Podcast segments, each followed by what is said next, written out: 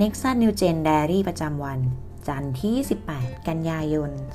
2020 ในหัวข้อเรื่อง อย่าเป็นเหตุให้พี่น้องต้องสะดุด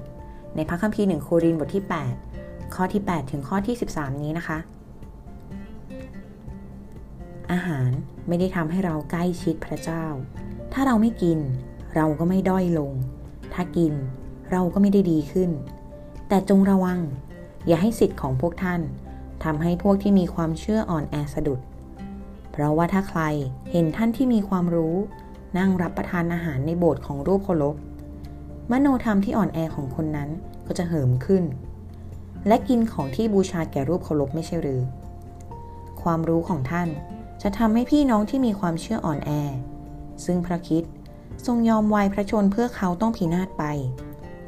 และเมื่อพวกท่านทำผิดต่อพี่น้องเช่นนี้ และทำลายมโนธรรมที่อ่อนแอของพวกเขา ท่านก็ทำผิดต่อพระคิดด้วย เพราะฉะนั้น ถ้าอาหารเป็นเหตุที่ทำให้พี่น้องของข้าพเจ้าสะดุด ข้าพเจ้า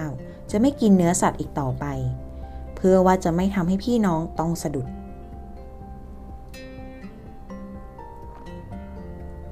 ข้อสังเกต เปาโลสอนธรรมิกชนให้ระมัดระวังในเรื่องอะไร ท่ามกลางความสุขในเสรีภาพของพวกเขา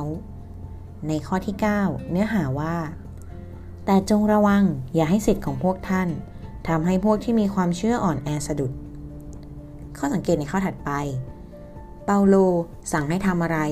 เพื่อไม่ให้พี่น้องสะดุด ในข้อที่ 13 เนื้อหาว่า เพราะฉะนั้นถ้าอาหารเป็นเหตุที่ทำให้พี่น้องของข้าพเจ้าสะดุด ข้าพเจ้าจะไม่กินเนื้อสัตว์อีกต่อไป เพื่อว่าจะไม่ทำให้พี่น้องต้องสะดุด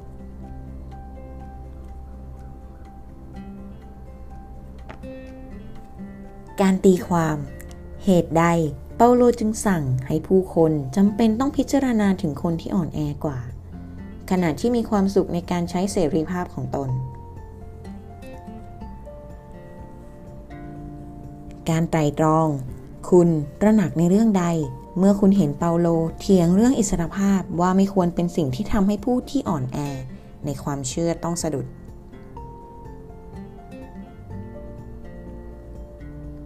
การนำมาปฏิบัติ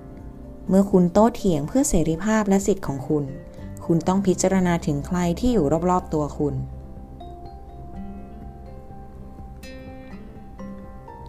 คุณจะทำอะไร เพื่อที่จะพิจารณาถึงคนที่อ่อนแอในความเชื่อที่อยู่รอบตัวคุณ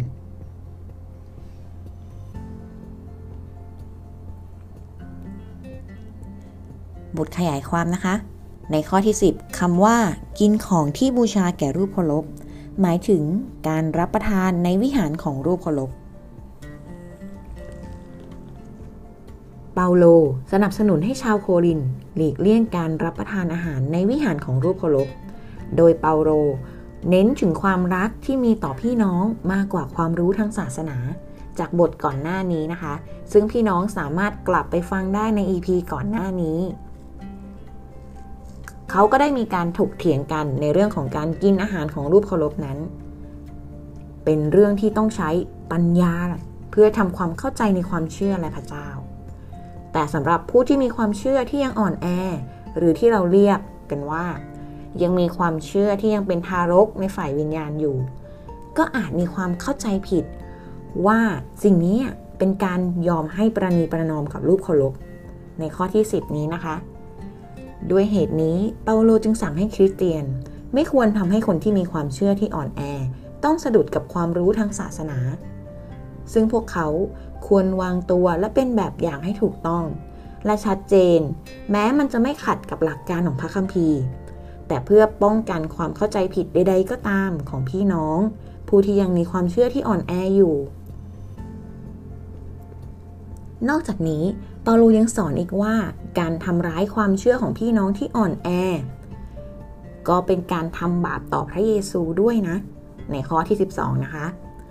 ดังนั้นถ้าหากอะไรก็ตามเป็นสิ่งที่คุณทำแล้วคิดจะจักไม่ได้รับการเสริมสร้างขึ้น แม้ว่าสิ่งนั้นถ้ามองตามหลักการของพระคัมภีร์แล้ว จะไม่ได้เป็นความผิดบาปอะไร แต่คุณก็ไม่ควรทำเพราะถ้าทำแล้ว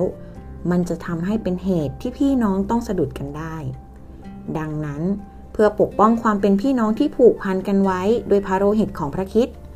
มันจึงเป็นเรื่องสำคัญกว่า ที่เราจะต้องช่วยกันดูแล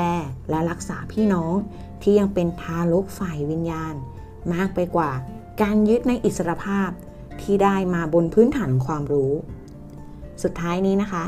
ในฐานะสมาชิกของคริสตจักร คุณ ควรคำนึงถึงพี่น้องของคุณให้มากขึ้น